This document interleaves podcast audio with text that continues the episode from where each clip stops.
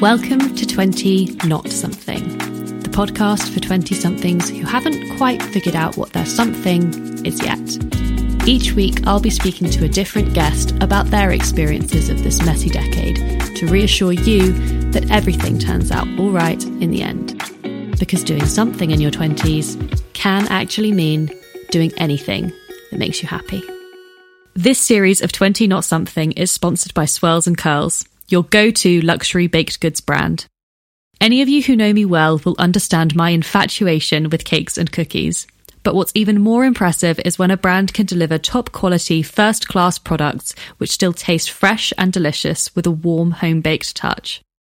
Swirls and Curls is a small business run by the lovely Kirsty, and her beautifully decorated cakes and sugar cookies are the perfect gift for a partner, friend, family member, or for just treating yourself. They are incredible value for money, look fantastic, and taste even better. Head over to Swirls and Curls on Instagram to feast your eyes and stomachs on their wide range of products and go and spoil yourselves and your loved ones this month with some truly tasty treats.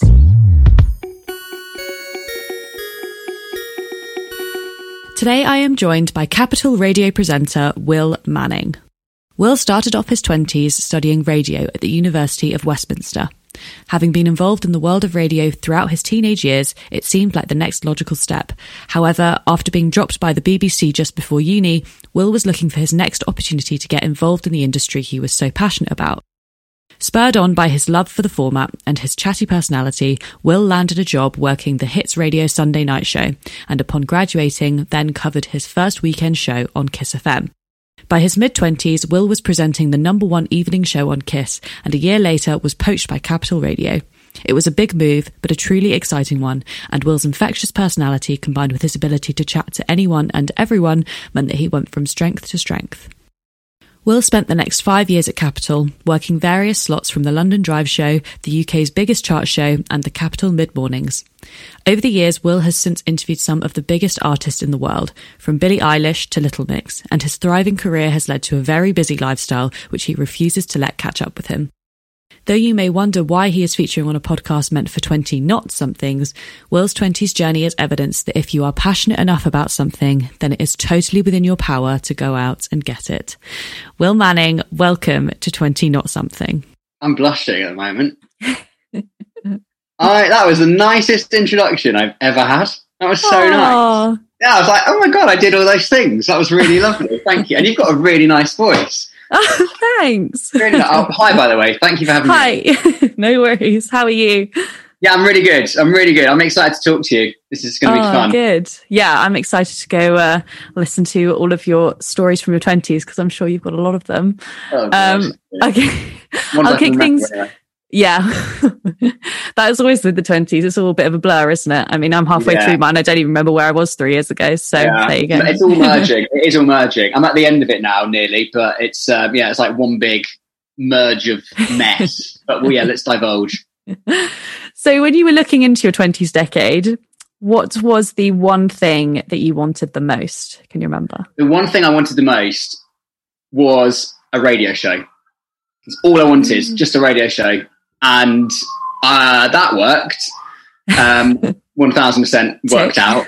Yeah, all, all, I really wanted was, like you said, because I was dropped by the BBC um, at quite a young age, and I kind of thought, "Oh my god, my career's over," and everyone was like, "It's not even started. You're 15." Mm. Um, so I was like, "Okay, if if I get a radio show again, then I'll be really really happy because that's all I actually ever wanted to do was just do radio, just have a radio show."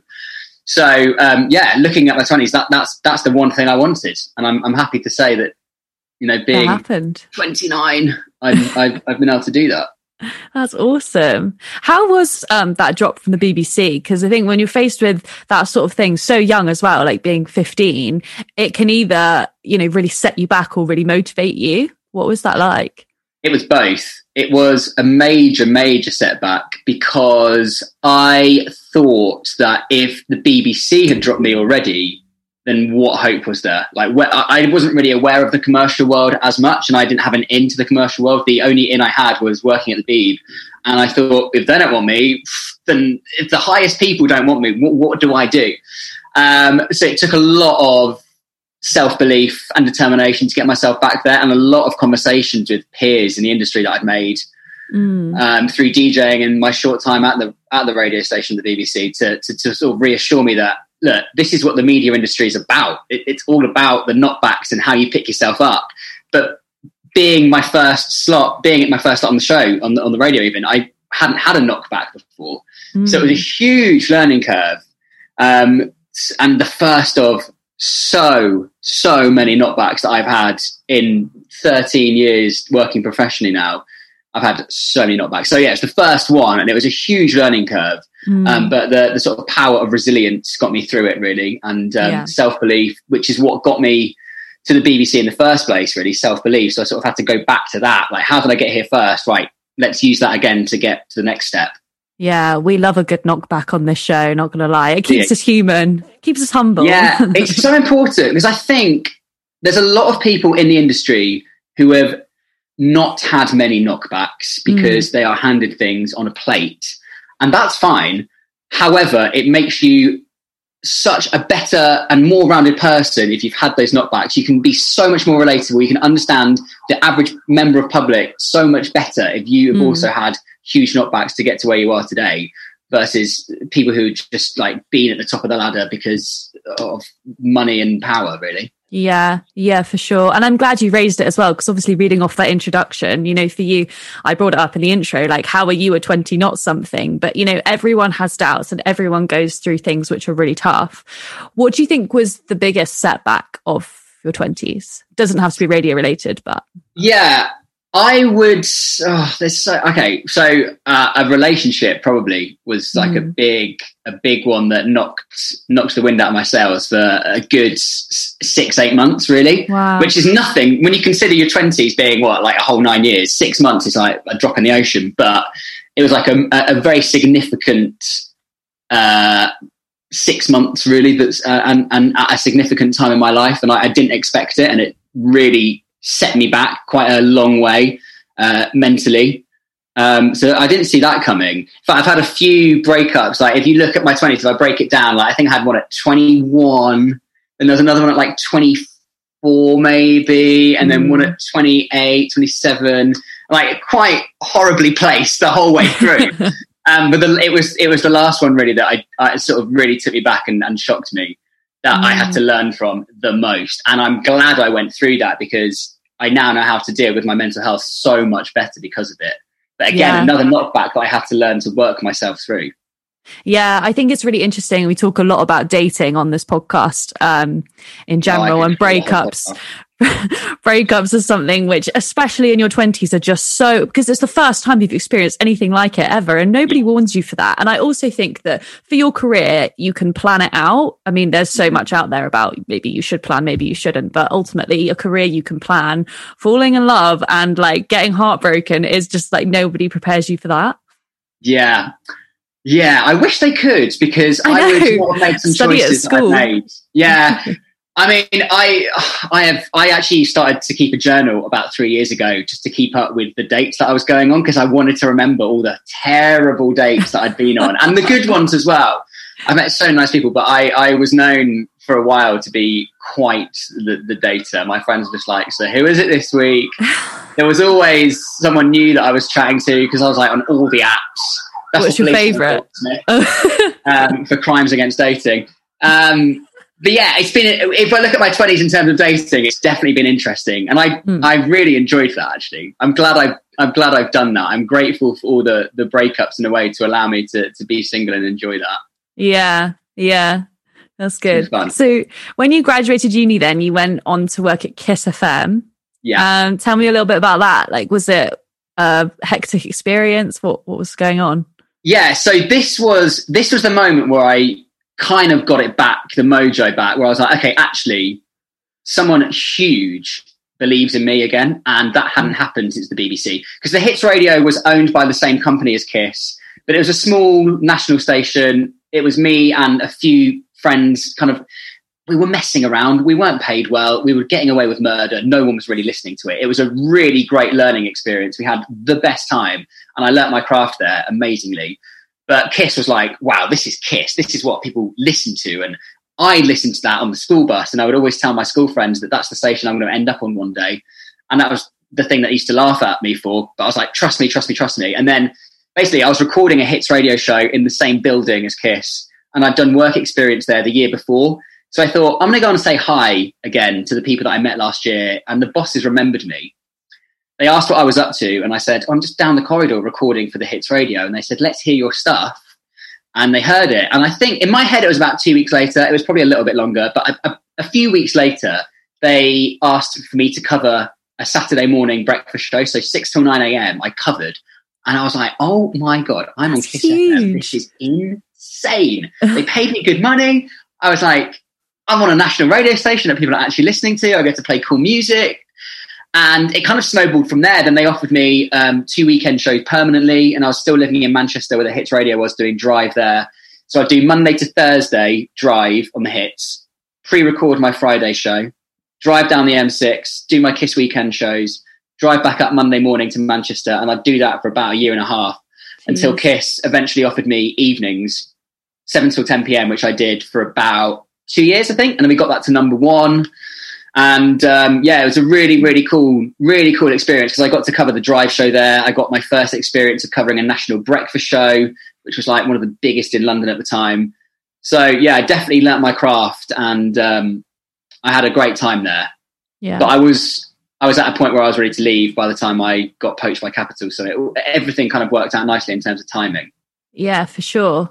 I mean, going up and down the motorway, you have to have so much dedication, obviously, to yeah. do what you do. I'm also curious. So, if you're doing the seven till ten in the evening, and then obviously your other shows as well, what what sort of time off do you get? Because it must be hard to like not be socializing when the rest of the world is, right? Honestly, the the hours are the thing that broke me working at Kiss. Really? That's the thing that made me. I mean, I remember crying once before going to work. And I was living at my parents, mm. and my mum was like, Why are you crying? You're about to go and do your dream job. I'm confused. Mm. I was like, I'm really miserable because I would get off at Oxford Circus and walk one way towards Soho, and everybody would be walking the other direction to go yeah. home. And I never saw anyone. I was living at home. I had nothing else going on in my day. So all I'd do was go to the gym in the morning and then clock watch till about 5 p.m. and be like, right, my day starts now. And then I'd go and get home at 10, 30, quarter to 11. And I'd just repeat that for like a year mm. and a mm. half. And it was a pretty miserable existence at the time. Um, and I tried to fit in my social life at the same time, but I was working weekends. Um, I tried to keep a relationship going. That was falling apart because I could only go and see her in the evenings by about half 11. And then she'd wake up at like six to work. So it was just, it was messy. So it, yeah. it wasn't, it wasn't my happiest time. Um, so I knew that I didn't want to work in the evenings again. Yeah, that was sure. Yeah, yeah. Really, it was really tough. And it sounds like, oh my god, cry me a river, you worked three hours on the radio, but it's it's a tough it's a tough slot to do. It really is a tough slot to do, and especially when you're mentally not in a great place, mm. you've then got to go in and entertain people. It's not a great starting point if you're yeah. feeling a little bit crap.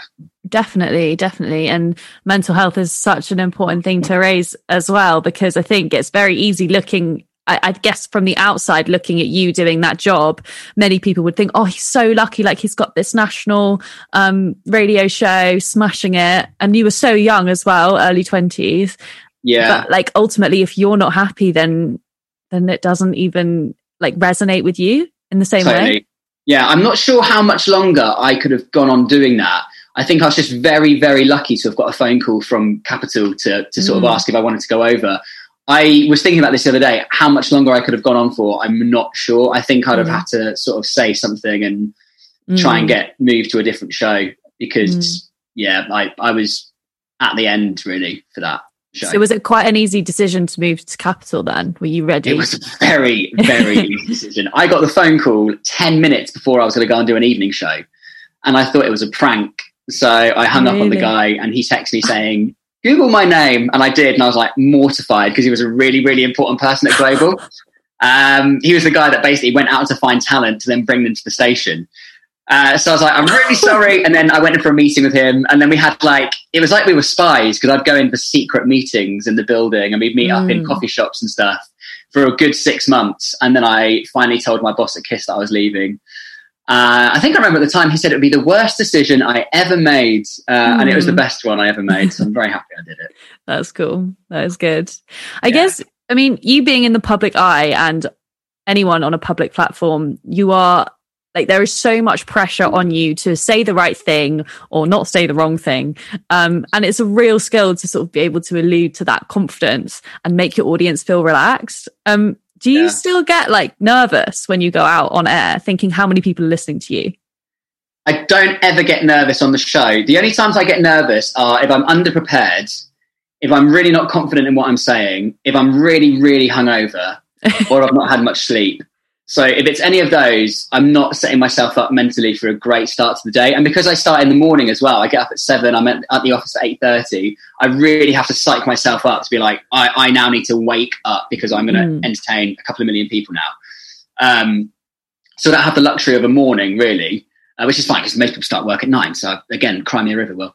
But no, I, I don't. I don't feel nervous ever, really, unless it's those factors. The only time I feel nervous is when I'm out of my comfort zone, doing something new for the first time, or if I can actually see the audience. So, like if I'm hosting mm. something, like when I hosted the Jingle Bell Ball at the O2 uh, 2019, I was like, there's just 12,000 people out there. And I had to like stop to have just a deep breath moment side of stage because you can see the people and it's terrifying. Yeah. But no, I, radio for me is that I put the mic up and I can just say things and Chat. hope they sound good. And normally it's absolutely fine because I've just it's just like autopilot for me now. I'm just mm. it's just one of those things that's comes so naturally to me, and hopefully hopefully sounds good when I wing it. Yeah, I mean, yeah, it does. I can testify to that. um, have you always been interested in radio then, like from a young age? Like, because it's quite a niche. It is, isn't it? Yeah. yeah. It's it's a weird one. It's very geeky. I um I became obsessed with it when my mum would drive me to school and we'd have Capital Breakfast on, which at the time was hosted by the legend Chris Tarrant. And I was, I think what I was fascinated by is that people were talking, which felt like to me, through my car and mm. playing my favourite songs. I was like, as if that's a job. And I wasn't even aware, you know, like the thought of money didn't even come into it. I was just like, they're talking, having a laugh, and playing music. What a dream. That's what mm. I want to do. So my dad bought me a karaoke machine for my birthday. You could put a tape in it and record, and I would just um, record myself through the microphone, then then put the microphone next to the CD player, so the microphone would be by the speaker, picking the music up, and I'd just do my own radio station in my bedroom and just record oh. myself talking in between the music and just practice all the skills that a DJ has now on the radio, like talking up to a vocal on the song, like knowing to stop before it starts and back announcing a song and teasing travel and competitions and stuff like that. Yeah. I do that at the age of about six and seven in my bedroom for years and years and years. Wow. That's all I did. That was my hobby. and sad, just from talking really to you, I mean, it's a little bit sad. I wasn't going to say. oh, I'm joking. I'm joking. I'm very jealous because I think it's just evidence of the fact that you know you you work so hard at something and you but you love it as well. So it's almost yeah. like a natural. Yeah, it's cool. And you do like have this sense of sort of confidence. And even when you said that when you're in your early 20s you're saying to my friends like oh i'm i'm going to be on this show one day. Where do you think that comes from? Because that is so hard to have self-belief in yourself even when you know other people might laugh or just be like yeah whatever. Yeah uh, you know what? No one's ever asked me that. I think the honest answer is there was no other option Mm. So I think I was kind of saying it out loud because it's either that or nothing. I had no other skill sets. I was not like overly academic. You know, I was fine. I was an average student, but there was nothing else driving me other than music and radio. And I wasn't a musician. I played the drums, but I was never going to be a musician. I can't sing. I can't really act that well. I can't dance. So it was, it, it was mm. always going to be radio in terms of like performing. So I think just saying it out loud kind of made me uh, it was like an out loud manifestation almost. It's like yeah. it's, if you say it, it it's going to happen, and I just mm. sort of mm. stuck with that forever, and it just yeah. became a real thing. Like I never honestly thought it would really happen because did you not deep down? No, because I, I had no idea how I'd ever break into yeah. such a huge industry. It's like I, I don't envy anybody now trying to get into the radio. I just w- I would not know where to start now. I honestly would mm. not know how to start. So it was just pure luck, great timing, actually being uh, good at it and, and mm. perseverance that I ended up getting there. But yeah, when I was saying it out loud, I didn't really believe it. It was the only mm. option though. Mm. I was going to ask you as well, because I think the timing of your 20s came at a particular age where social media has drastically changed, like over the 10 yeah. years. So when you were at school, you probably had maybe Facebook, but that was probably it.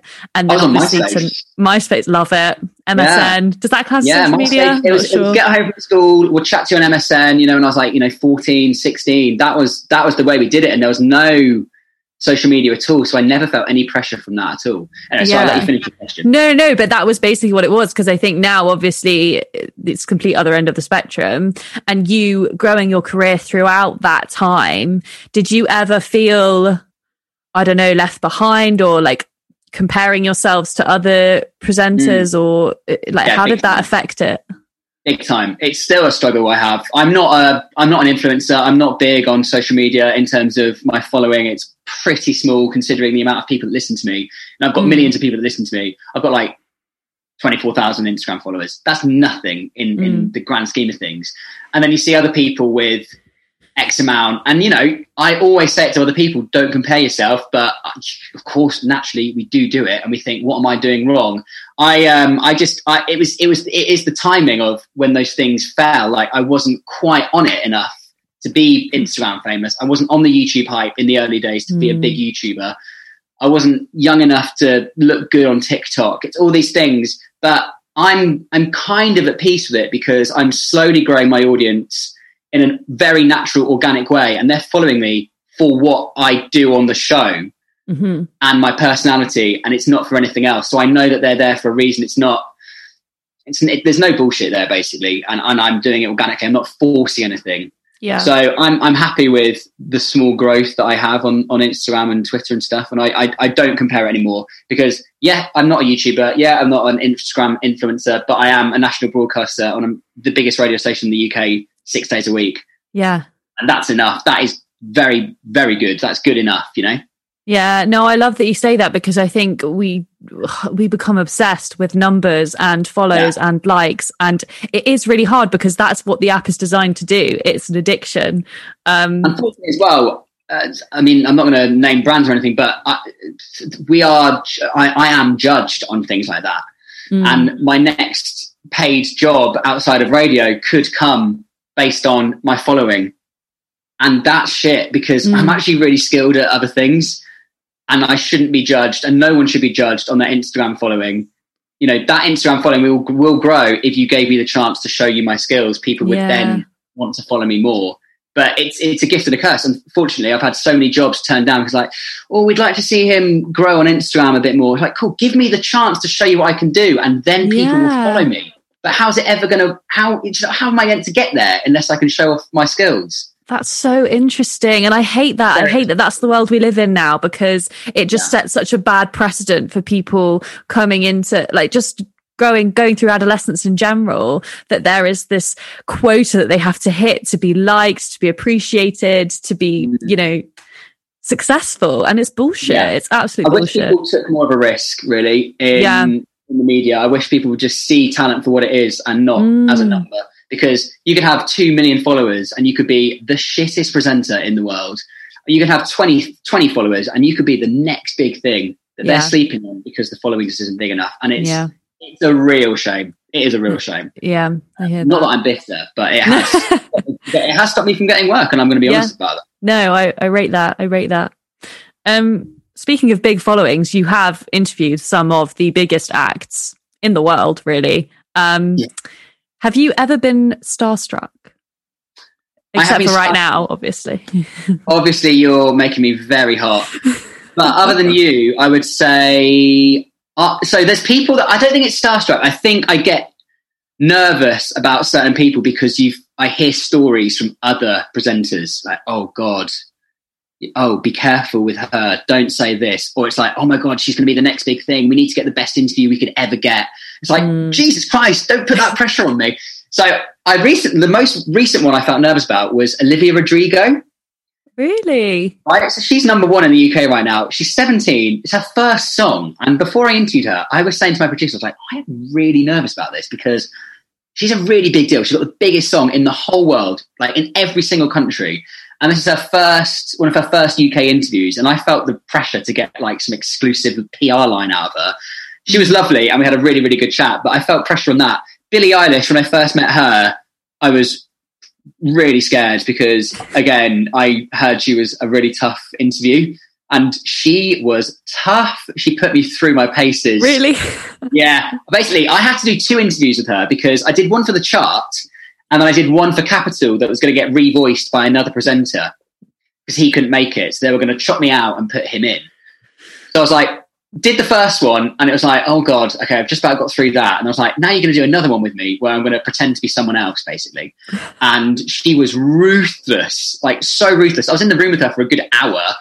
Um, but the fans absolutely loved the interview because she was so real and just Yeah. herself. And I kind of really respected her for that because Mm. you don't really get that in the industry. You get people who are very media trained, say the right thing, you know, look the right way. Billie was just raw and just herself. And then from that, we built a really good friendship of just having great interviews that fans would love. So fan, they're fan favorite interviews now when me and Billie do the do the chat. So I, I love speaking to her. But at first, I was terrified. Yeah. Taylor Swift, I was nervous about as well when I first first met her. She really scared me because I was quite young at the time. Um, uh, I, I, you know, other than that, not really, because I, I just try to think of pe- them. I try to think of them as people because Mm. I mean they are for a start, and I think that's the way you get the most out of them, and that's how you make a pop star who lives in LA and has millions of dollars the most relatable person. You Yeah. break them down and bring them onto your level and the listener's level, and that's the best way you get something out of them. You just speak to them like I'm speaking to you and like you're speaking to me, like a mate in the Mm. pub, and Strip it you kind of get the best out of them that way. Yeah, Yeah. So I yeah. try not to get sure. daunted by it, really. Yeah. Yeah. That's good. It's a good way of looking at it, I think. Yeah. Do you think now that you're looking into your 30s that you've Why made. you say that? no, but we're a big You said it with advocate. on your face as well, like you're 30, really? no, but we're a big advocate on this podcast of like 20 is the new 30. Oh, thank God for that. Okay, yeah, good. like yeah. honestly, it is. By the way, I'm going to have a stage age now. So when I turn 30, you won't know about it because I'm suddenly going to revert back to being 24. Oh, 100%. I turned 25 in January, but I'm still 24 because technically 2020 didn't happen. So, This is the thing. So actually, technically, I'm still 28. yeah. Yeah. Yeah. You shouldn't even be on this. I shouldn't have like people that young on this Yeah, podcast. I'll come back. I'll come back next Yeah. time. but um if you could do you think that like if you went back and told 15 year old will that you would be interviewing the biggest female pop star taylor swift i'm just using her as an example because i absolutely love her but in the Yeah. world what like do you think he'd believe you I I think there's a part of me that would believe it in a cocky way. Be like, Mm. of course you're going to get there. Again, back to self belief because I had to believe it would happen, otherwise it wouldn't have happened.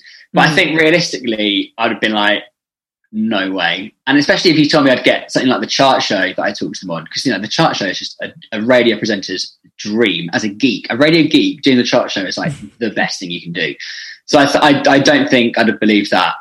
I, I would have hoped and dreamed, but I probably wouldn't have believed you if you'd say it happened. No. No. And speaking of the 30s, I know you don't want to, but I I am not a believer of any age you have to achieve anything by. Um are you like excited for the future? Yeah. I'm glad you said that because I've been having that conversation with a lot of my friends recently because I had a plan, right? I had a life plan when I was Don't we all? So at 18, I thought I met the love of my life, and then she broke my heart at 21. Um, or it's 22. Anyway, I've forgotten about it, so that's good. Um, and I was like, right, gonna get married at uh, 29. No, yeah, married at 29. I'm um, gonna have a first baby at 30.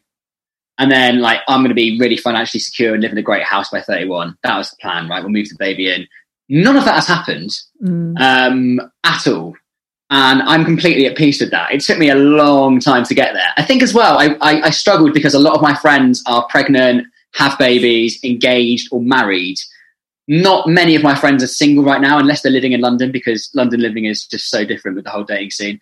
But a lot of my home friends are very settled, and I Mm. felt the pressure to match that. Mm. Um, but my lifestyle is so different to theirs, so I can't compare it. I'm rarely in in the evenings. You know, my hours are unpredictable sometimes outside of my radio show. So I can't compare myself to that. So I'm excited to see what happens. Yeah. I mean, I hope I'm not 45 and single because I would like a family. Um, yeah. But ask me again in three years. Have you back Ah, on? Terrifying thought.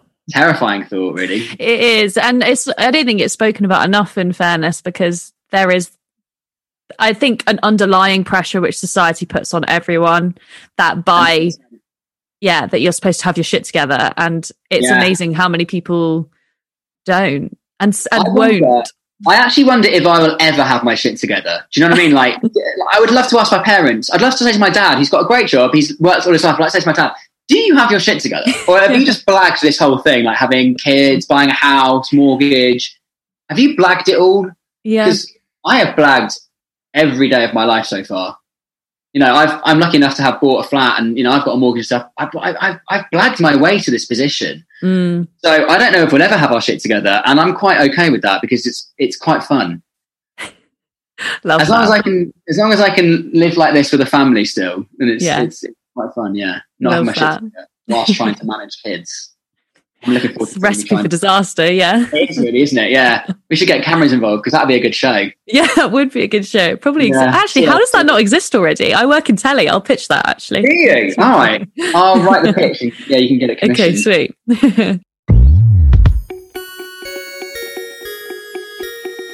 cool. We're going to go on to play Millennial Minesweeper now. So I've got a few quotes that I'm going to read out to you, and they're all about living life in your 20s, sometimes a bit general, just like living life quotes. Um, and we talk about them. So Okay. our first one is if you're a man, there's evidence that you'll drink less, work harder, and make more money than your single peers if you marry in your 20s. Say that again. if you're a man, for some reason, it's just about men, there's Right. evidence that you'll drink drink less, work harder, and make more money than if you're single peers if you marry in your twenties. Sorry, than your single peers if you marry in your twenties. Well, I, that, that, that's not true at all, is it? Complete bullshit, isn't it? That's absolute bullshit. Yeah. Because I'm thinking It's- of my life right now and that literally goes against my life at the moment. Yeah. it's from um, uh, the Washington Post, and an article called "Not Now," and the "Not" is spelled K N O T. The benefits Don't. of marrying, the benefits of marrying in your mid to late twenties. I would really love to know where they got that study from because, like, I just That's don't even know how. living that life and it's trying to prove that they're doing well and they're Yeah. really not. Yeah, That's Yeah. bullshit. Yeah, and also it's so subjective as well. Like, getting married in your twenties does not mean that you're going to be drinking less and working harder and making more money. Definitely not. If anything, less time and drinking more because of the stress. the stress That's what I would say. marriage. That's like my mates who have got babies now. They are drinking a shitload to get through it. You've got Yeah. to. hear that. okay. Our second one is everyone should be sacked at least once in their career because perfection doesn't exist. Well, looking back to my BBC story, I can only agree with that. I think without a knockback, and you know, like I've said, the people that are handing things on a plate, you, you just you have no grasp of reality. So Mm. completely, you need the knockbacks to build yourself up, and it only makes you stronger. And it's like you know, breaking up in a relationship. Every time you end a relationship, every time you're broken up with, you know what you don't want next time. So you can just build those foundations to be the, the best form of your yourself. Mm, So you're ready for that thing when it does arrive. yeah, for sure. And rejection is so hard to deal with. Like it's it's there to test you and it's it- yeah, it's it's shit at the time. And everyone always says this, and it used to really annoy me. They'd be like, "Oh, there's a reason you didn't get that job. Like, there's a reason that this happened." And I was like, "It doesn't just doesn't feel like that." But after like time is the best healer in those situations, I guess. Sure, sure. Like I, I found um, a letter that I wrote to Capital. I mean, I was like 11. I was asking to come in and do work experience, and they said no. And now I'm, I do, and it's not really the same, but I, I kind love of tell myself. You know, like you said no to me 20 years ago, and here I am now. It's not the same at all, is it? Really? But anyway, I mean, Sort it kind of works. Yeah. yeah. Our final one is there are two common motivations for comparing yourself to others. one, trying to figure out whether you're doing a good job, and two, trying to make yourself feel better. Yeah, totally. Yeah. Totally. It was inspired by an article I was reading um, because I, I constantly compare myself, as we all do. But I was trying to think of like my motivation behind that. And I actually think it is like an innate instinct in us that we constantly look around for reassurance. But then Yeah. it has such a negative impact. Like we, because we only take the negatives from a comparison, I think. Yeah, of course. Yeah, yeah, yeah, thousand percent. And I see it with people I look up to. I see them turn to their peers and their management, com- uh, uh, you know, team and, and ask for reassurance. I'm like, God, if you're Mm. asking for reassurance, then like, what? I, what am I going to do? Where's the hope? Like, we we we all, it's it's completely within us. Are just going to always just need the. Are we doing all right? Yeah. Okay. Good. Just Yeah. we just need that. We just do as humans. We're just so needy in that respect. I don't think that will ever stop. I No. really don't. I hope just Anyway, because it also keeps you on your toes. It keeps and it keeps you humble. It keeps you keeps you grounded. Keeps you real. Yeah. And what was the other part of that? Well, it was the the two the two reasons for um comparing yourself is to make yourself the second one's to make yourself feel better. Yeah, yeah, yeah, yeah. Totally. Which is really sad because I don't know, I just think uh, I hate the idea that someone would look at me to make themselves feel better. Like that's horrible. Mm. But yet we do it we do it so sort of without thinking. Yeah, I'm wondering if anyone does that to me. Let's find out. Let's see if anyone says they do after listening to this. yeah. That'd be interesting. Yeah. Uh, well, thank you so much, Will, for coming on the 20 Not Something podcast. You're Hope you had fun reminiscing. I did. I really enjoy it. It makes me, um, yeah, it makes me happy to think that actually I managed to do what I wanted to do in my twenties, and it wasn't all so bad. Had a good laugh, made the Yeah. most of it, and here's the thirty. And the yeah, the best decades yet to come. Uh, yeah, we hope. Thanks, Will, for coming on the 20 Not Something podcast. It was so lovely chatting to you and the best way to round off season three. But don't worry, guys, we do have one more final special bonus episode dropping next week with the founder of our wonderful sponsor, Swirls and Curls. It's a big episode and one which is extremely close to my heart, so please do tune in to that next week. Finally, a big shout out to our composer and producer Pete Haff, and a huge thank you to you guys at home for listening. Have a great week, and I will see you very soon.